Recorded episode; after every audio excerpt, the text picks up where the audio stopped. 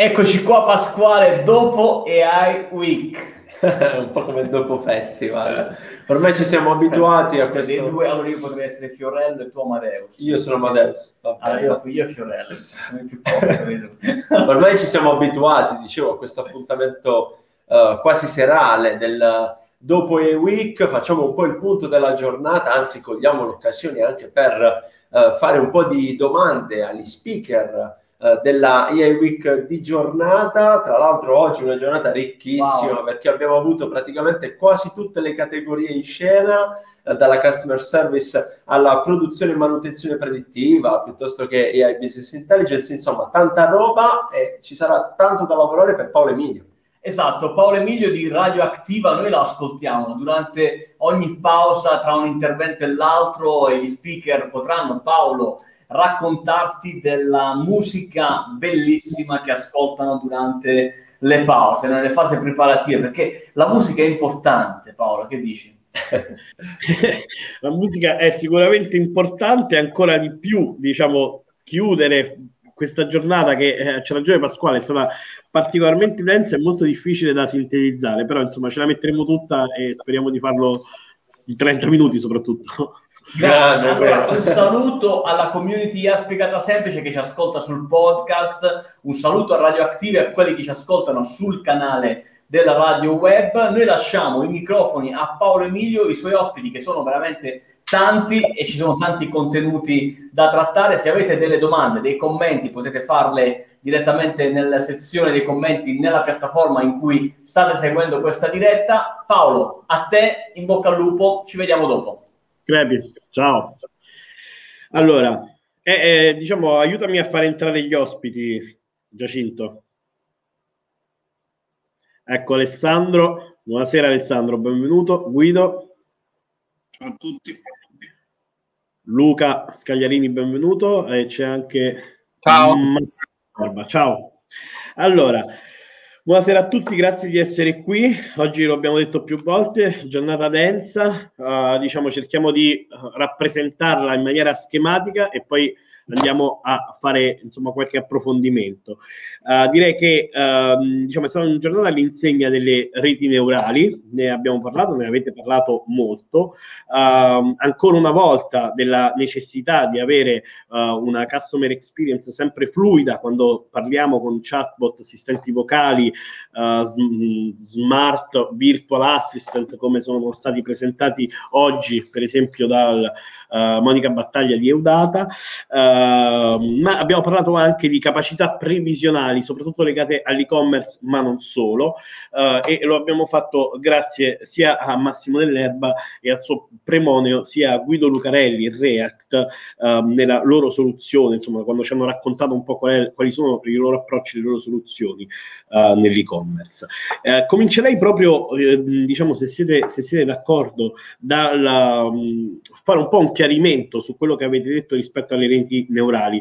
Uh, c'è stato chi ne ha parlato in termini di riconoscimento di immagini e quindi diciamo per andare a risolvere alcuni problemi forse di controllo, possiamo dire così, di monitoraggio nella filiera uh, produttiva della manifattura, per esempio, uh, e c'è chi invece l'ha affrontato un po' dal punto di vista dell'analisi dei dati e dell'ottimizzazione di alcune variabili come ad esempio il prezzo. direi che do la parola quindi a voi su questi due punti, Alessandro e Massimo, uh, per cercare diciamo, di definire un po' meglio, di aiutarci a definire un po' meglio a beneficio di tutti coloro che non hanno ascoltato i vostri interventi, uh, come funzionano le vostre soluzioni. Uh, se non sbaglio, uh, Massimo, tu hai parlato di classificazione e regressione come modelli. Partiamo da qua, diciamo, quali, quali, quali problemi si risolvono con l'uno e con l'altro modello, a che cosa ci possono essere utili? Eh, sì, allora innanzitutto eh, buonasera a tutti. E, allora, per quanto riguarda le reti neurali, possono essere lanciate, come diceva lei, appunto in due mh, eh, funzionalità principali, eh, classificazione e regressione. Per quanto riguarda la classificazione, l'idea è quella di suddividere l'insieme di dati ricevuti da analizzare in più cluster, quindi di suddividere i dati in più insiemi che possono essere utilizzati per prendere differenti strategie di business come ad esempio suddividere una base clienti in più insiemi per destinare diverse azioni di marketing. Per quanto riguarda invece l'attività di regressione, sostanzialmente la rete neurale in questo caso restituisce numero. Quindi un valore che può essere un prezzo, una previsione, quindi un dato preciso che può essere utilizzato per fare delle successive analisi oppure direttamente come output finale del, del nostro studio. Ok, uh, e uh, diciamo, mh, mentre nel vostro speech alludevate al fatto che uno dei problemi era la quantità e la qualità dei dati uh, del, che costituiscono i dataset da cui poi insomma, cominciano a lavorare, sul, sul, quale cominciano a lavorare le reti neurali, ci aiuti a capire quali e quanti devono essere questi dati, cioè di che cosa stiamo parlando? L'organizzazione che viene da voi, no? Di che dimensione deve essere? Quale tipo di problema deve gestire per poter darvi questa quantità di dati? Sì, allora sostanzialmente ovviamente la quantità di dati dipende molto dal problema da risolvere e dalla tipologia di, di mercato in cui si entra. Diciamo che più ce ne sono meglio è. Per utilizzare una rete neurale, per, per quella che è la nostra esperienza, avere dei repository con almeno eh, centinaia di migliaia di occorrenze solitamente sono quelli che permettono di fare studi un po' più approfonditi. Eh, molto spesso i dati sono eterogenei, quindi c'è un lavoro di pulizia del dato, magari di arricchimento con dei dati esterni. Eh, quindi in base al risultato finale in termini di dati a cui si arriva si può decidere poi quale strategia adottare. Oh, um, pa- passerei, mm, diciamo, a questo proposito chiederei una cosa a Guido. Ciao Guido. Um, nella, dunque, voi avete raccontato un po' come funziona la piattaforma di e-commerce Bitwix e lo avete fatto andando a individuare alcuni, diciamo, punti chiave, no? Quindi l'analisi predittiva mh, delle vendite, la performance dei prodotti, il valore del cliente, che sono un po', no, i, mh, diciamo, i nuclei, ok, gli item principali sui quali uh, organizzate la uh, vostra ricerca per capire e ottimizzare evidentemente la vendita dei vostri prodotti con l'obiettivo di migliorare il fatturato da una parte e di migliorare la retention del cliente dall'altra. Ora, uh, Guido, io vorrei chiedere a te, um, diciamo, nella, mh, nel, nel, vostro, nel, nella, nel, nel vostro business case, ok? Uh, nel momento in cui analizzate, fate questa analisi predittiva delle vendite, quali sono le variabili di cui tenete conto o che comunque state cercando di individuare perché influenzano di più uh, la vendita, la, la vendibilità di un prodotto?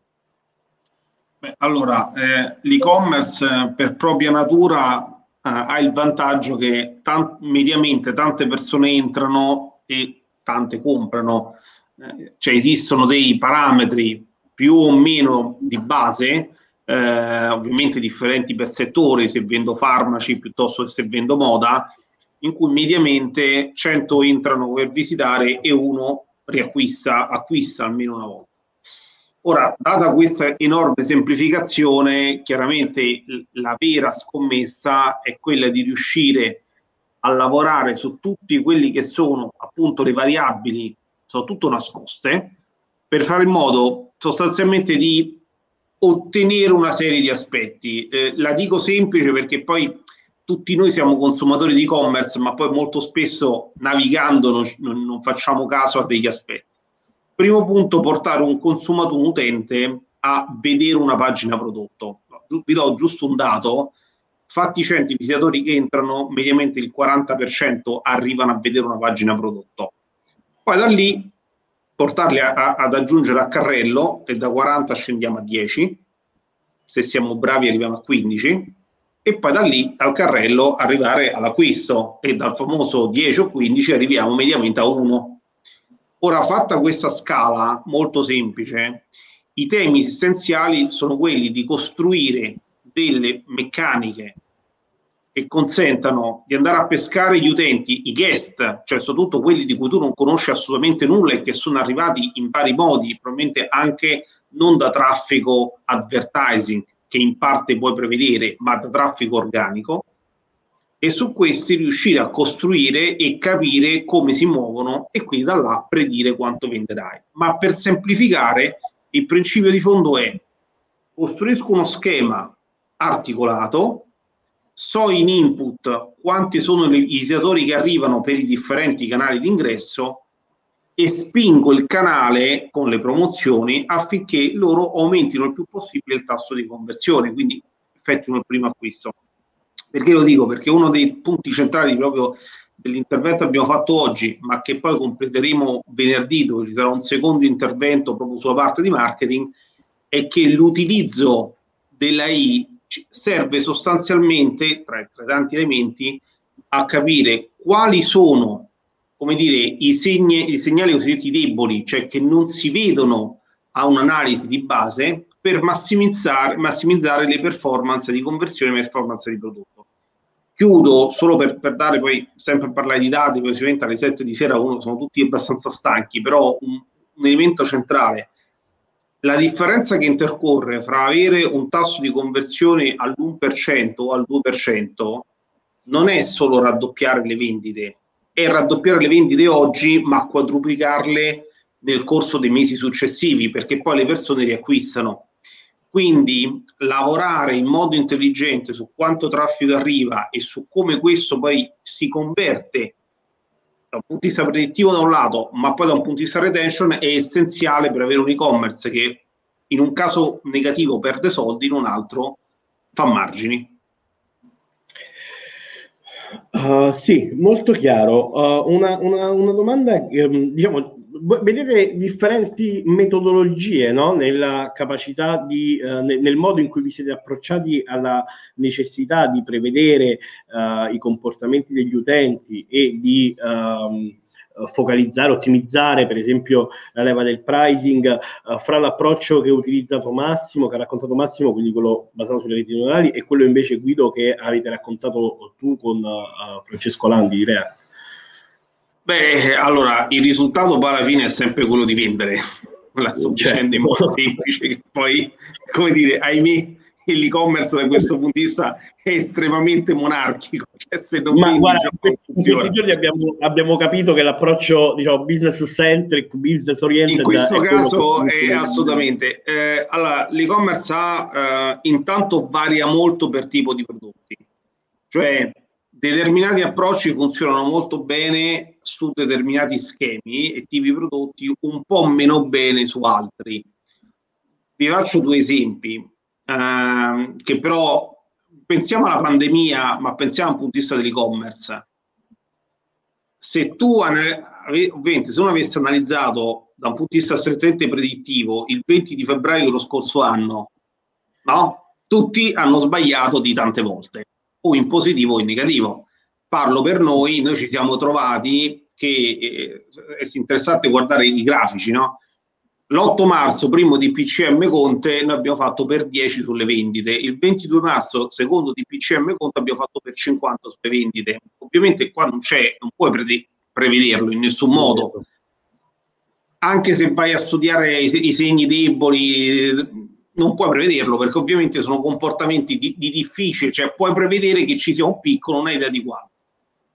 Ma tolti questi fenomeni, cluster di prodotti, cluster anche di canali differenti si, si mo- comportano in modo estremamente differenti e i fattori soggettivi, vedi la pandemia, ma ce ne sono tanti altri, pensate a Black Friday piuttosto che a um, qualcuno che dice qualcosa su Facebook stamattina e tu blocchi le vendite, noi abbiamo avuto vari casi in questo, in questo senso, fanno molta fatica a trasferirsi in predire in modo coerente. Quindi devi riuscire a lavorare su una buona media. Allora gli approcci vanno tutti, potrebbero andare tutti bene, ma si applicano su determinati canali.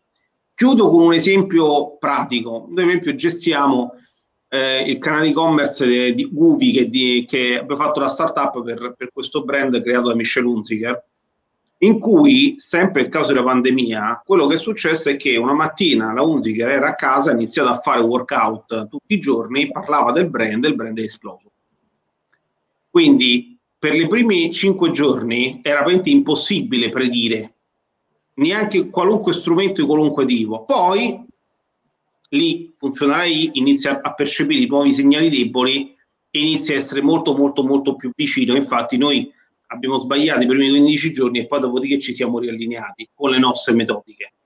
Però questo vi fa capire che poi nell'e-commerce, visto che spesso parli in termini di ore o minuti, quando ci sono effetti di questo tipo, perché ci sono, soprattutto per chi fa social, riuscire a integrare tutto è ancora estremamente articolato. Mi taccio. Massimo, sei d'accordo? Avresti, diciamo, potuto prevedere questi fenomeni, secondo te? No, sono assolutamente d'accordo. Poi diciamo che ci sono dei fenomeni, eh, analizzando i dati storici si possono intercettare fenomeni stagionali o altre tipologie di, eh, di fattori. Quando succede un qualcosa di abbastanza impredicibile o inedito, eh, magari un algoritmo di intelligenza artificiale può permettere di analizzarlo con un ritardo inferiore rispetto ad altri metodi, però comunque se si tratta di un fenomeno nuovo, un delay comunque da tenere in conto. Ok, diamo il benvenuto a Niccolò Bianchini che si è unito in corsa. Ciao Niccolò. Ciao a tutti, buon pomeriggio. Scusate l'assenza di telecamera, ma non sono in un ufficio. Eh, non ti preoccupare, Niccolò. Uh, diciamo, volevo uh, darti subito la parola perché c'è stata una frase che mi è piaciuta oggi, che hai detto in chiusura del tuo intervento, no? quando dici il limite diciamo, dell'automazione fondamentalmente sta nell'immaginazione, ossia sta nella capacità di eh, immaginare quali tipi di servizi possono essere automatizzati e implementati e diciamo, la capacità di studio e poi di messa a terra.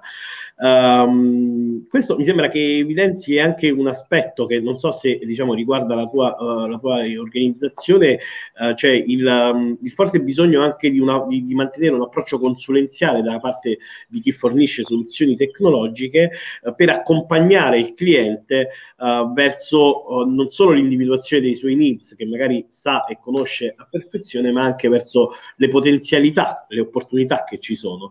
In questo senso, diciamo, volevo un attimo capire da te eh, quali, quali, sono, um, per capire un po' testare un po' la maturità del mercato in questo momento in Italia, no? quali sono le cose che più ti richiedono e quali sono quelle che invece secondo te dovrebbero richiederti, cioè come, come le imprese dovrebbero approcciare quando vengono a, a richiedere delle soluzioni eh, e diciamo magari non sono perfettamente consapevole di tutte le, le opportunità che hanno. In questo senso dobbiamo passare un po' a ragionare tutti insieme su uh, al di là de, della, de, della, risoluzione di task, in qualche modo, di, que, di, tutti quei servizi innovativi che l'implementazione di soluzioni basate su intelligenza artificiale lascia al mercato.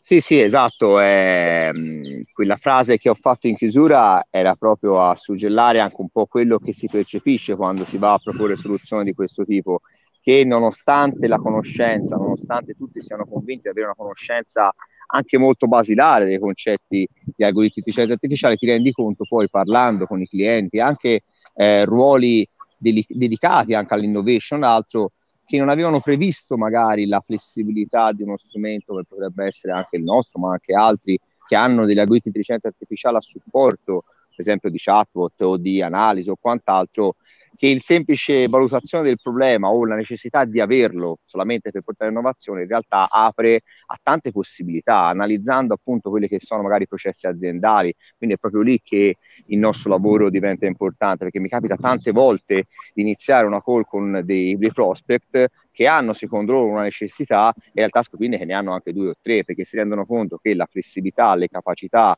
eh, della soluzione, ma anche dell'intelligenza conversazionale stessa, della capacità di comprendere determinati eh, linguaggi, possono essere applicati anche nelle attività che fanno tutti i giorni, nei processi aziendali. Questo, per esempio, è una tematica del desk interno che viene sempre esplorata e viene sempre fuori a fronte di una prima call. Prima si pensa sempre di utilizzare, per esempio, un prodotto come il nostro dedicato al, alla customer care, al cliente finale.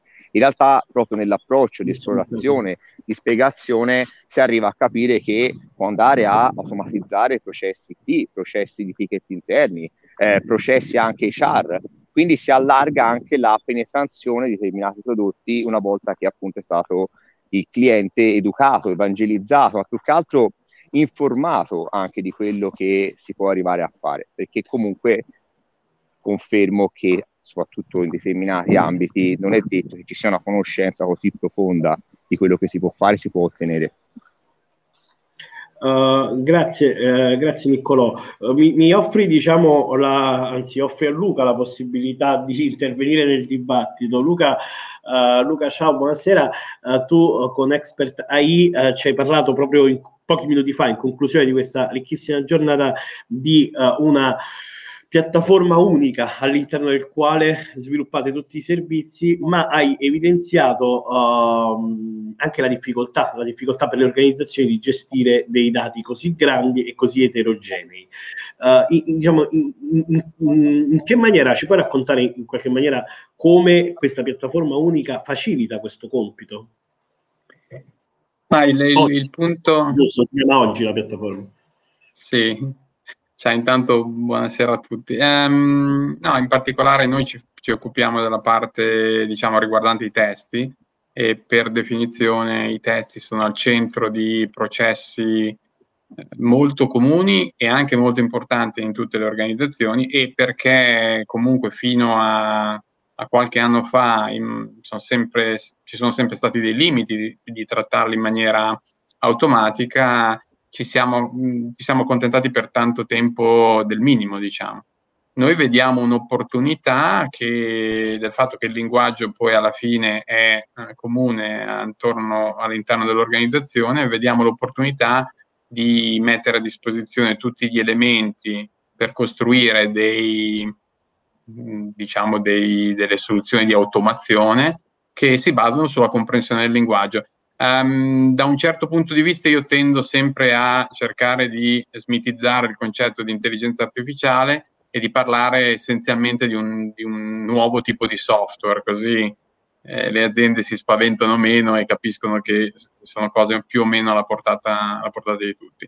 Eh, il vantaggio di poter riutilizzare mh, la comprensione del tuo linguaggio aziendale in molte applicazioni all'interno delle aziende credo che possa aiutare a, a creare tanto valore, non solo pura automazione, quindi non solo rimpiazzo delle persone, che secondo me non accadrà mai, ma essenzialmente la capacità di poter fare di più con quello, con quello che ha. Eh, il fatto di metterlo in tutto in una piattaforma è perché adesso è complesso pensare di poter fare eh, 10-15 soluzioni di tipo diverso per coprire tutte le, le, le, le tipologie di applicazioni all'interno dell'azienda.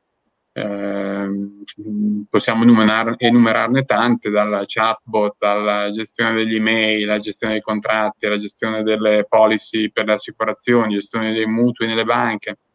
Tutte queste condividono poi il fatto che all'interno dell'organizzazione tutti parlano lo stesso linguaggio.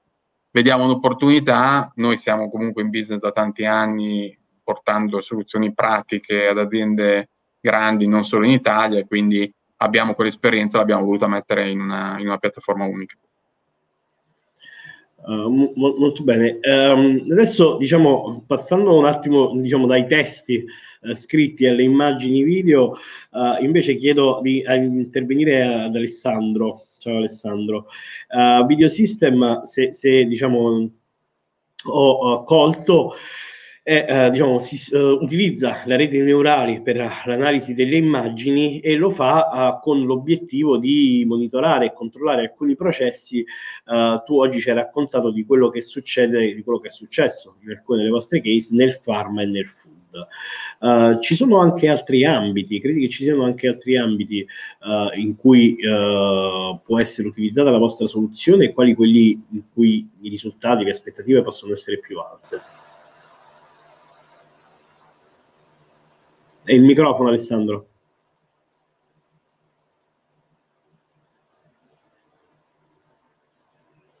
No, non sei con noi. Giustamente, occupandoti solo di video, testo e parole. Mi senti? Sì, eccoti, eccoti. eccoti. Scusa.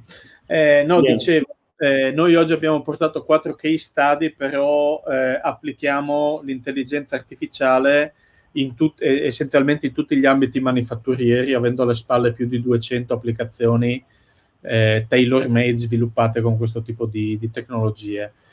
Eh, il grosso vantaggio che l'AI ha portato nel nostro mondo è stato sicuramente quello di semplificare l'uso delle soluzioni da parte dell'utente perché abbiamo ridotto drasticamente eh, il numero di parametri che un eh, addetto alla qualità deve, deve gestire durante la, eh, l'attività di, di, messa a punto delle ricette di controllo qualità. Eh, da qui siamo andati anche oltre perché come dicevo in uno dei case study noi utilizziamo quello che è i dati che provengono dal controllo qualità per fare invece ottimizzazione di processo e qui ci leghiamo a tecniche che sono state anche menzionate prima come la regressione piuttosto che la predizione o, o il clustering con reti non supervisionate. E eh, diciamo in, in, questo momento ti chiedevo diciamo, quali sono gli ambiti più promettenti, eh, quali sono quelli dove eh, diciamo, la manifattura italiana sta adottando le soluzioni come le vostre o proprio le vostre? Allora, sicuramente un ambito è quello del food e ehm, un altro ambito è quello delle, eh, delle costruzioni meccaniche di alte precisioni, dove riusciamo a fornire dei sistemi di controllo qualità che, che possono sostituire o aiutare, perché questo è uno dei nuovi filoni anche dei progetti europei del, della parte di ricerca, dove l'idea non è quella di sostituire l'operatore, ma dare degli strumenti per cui l'operatore venga agevolato nella sua attività di controllo. Stiamo facendo degli ottimi lavori nel settore del bianco, quindi nella produzione di elettrodomestici, dove aiutiamo gli operatori a, eh, a fare le loro attività di controllo qualità sul prodotto finito. Ok. Uh, Bene, um, una, una, domanda diciamo, che mi veniva da fare un po' diciamo, ampia a tutti, sintetizzando negli ultimi minuti che abbiamo a disposizione uh, un po' il, il, provando a sintetizzare il senso dell'intelligenza artificiale applicata soprattutto al customer service o alla parte di marketing, vendite, uh, è quella di um, vedere nell'intelligenza artificiale, nel, nel, soprattutto nell'assistente vocale, un punto, quasi un fulcro, un punto mediano, ok, uh, di relazione con il cliente, il cittadino, oppure di relazione all'interno con i colleghi e i dipendenti delle proprie organizzazioni. In questo senso, uh, diciamo, guardando, guardando, in avanti, è possibile immaginare che uh, un assistente vocale, magari integrato all'interno degli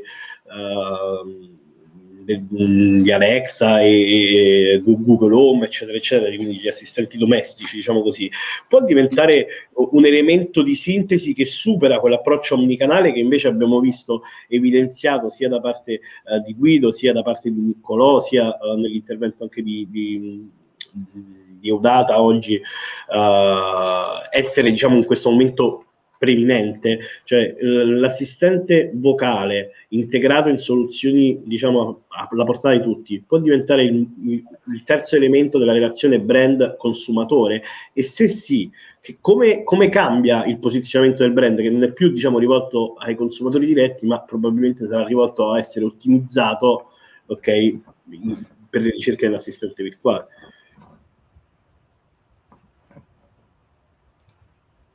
se volete facciamo cioè, non, non, lascio ai volontari se volete posso nominare il povero che deve rispondere.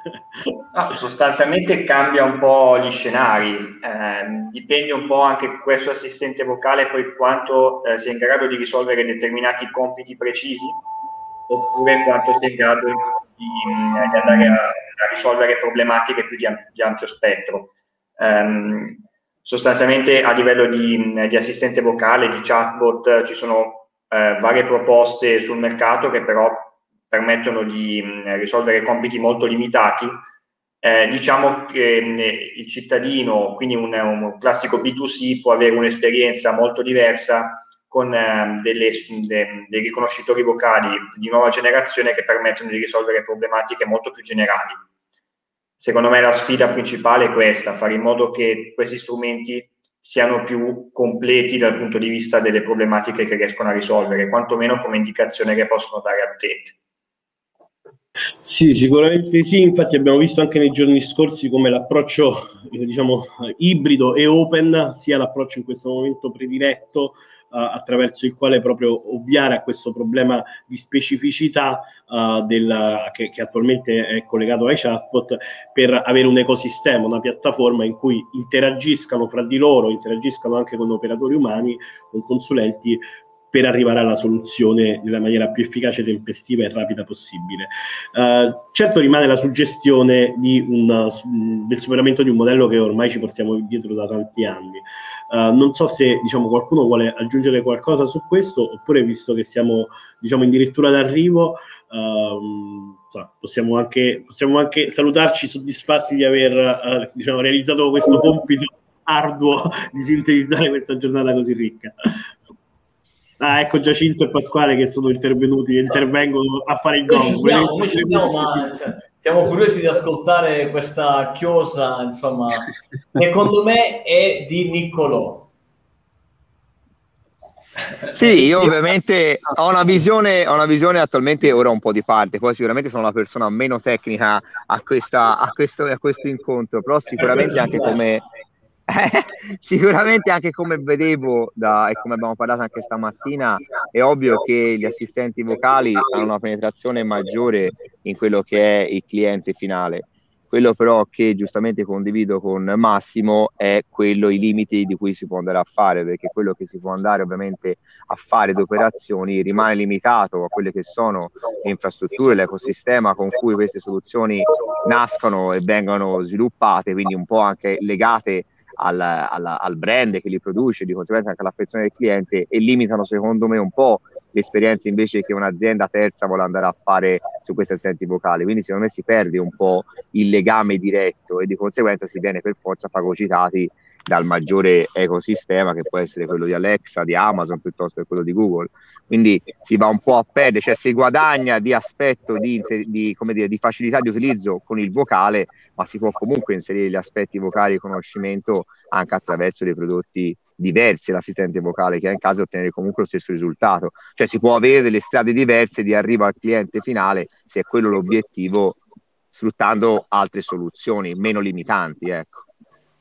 Certamente, dai, dai. Allora noi dal punto di vista commerciale, diciamo più business, ti riportiamo che dall'ultimo studio del Politecnico di Milano, l'ultima ricerca del Politecnico di Milano su mille consumatori, i consumatori ritengono che gli assistenti vocali sono più performanti di quelli testuali. Ah, questa è una lo ricordo, lo ricordo della tavola rotonda che ne parlammo, infatti già... Eh, bravo, questa è una tematica tutta se, particolare. Seppur comunque percentuali alte, era un, ma, circa ma, un, un, 87 contro 92%. Eh, se, Però, se, la, se la gioca, questo è quello che pensano i consumatori e bisogna ascoltarli perché altrimenti rischiamo di andare fuori strada, parlo per l'ecosistema della produzione degli algoritmi e delle soluzioni di AI.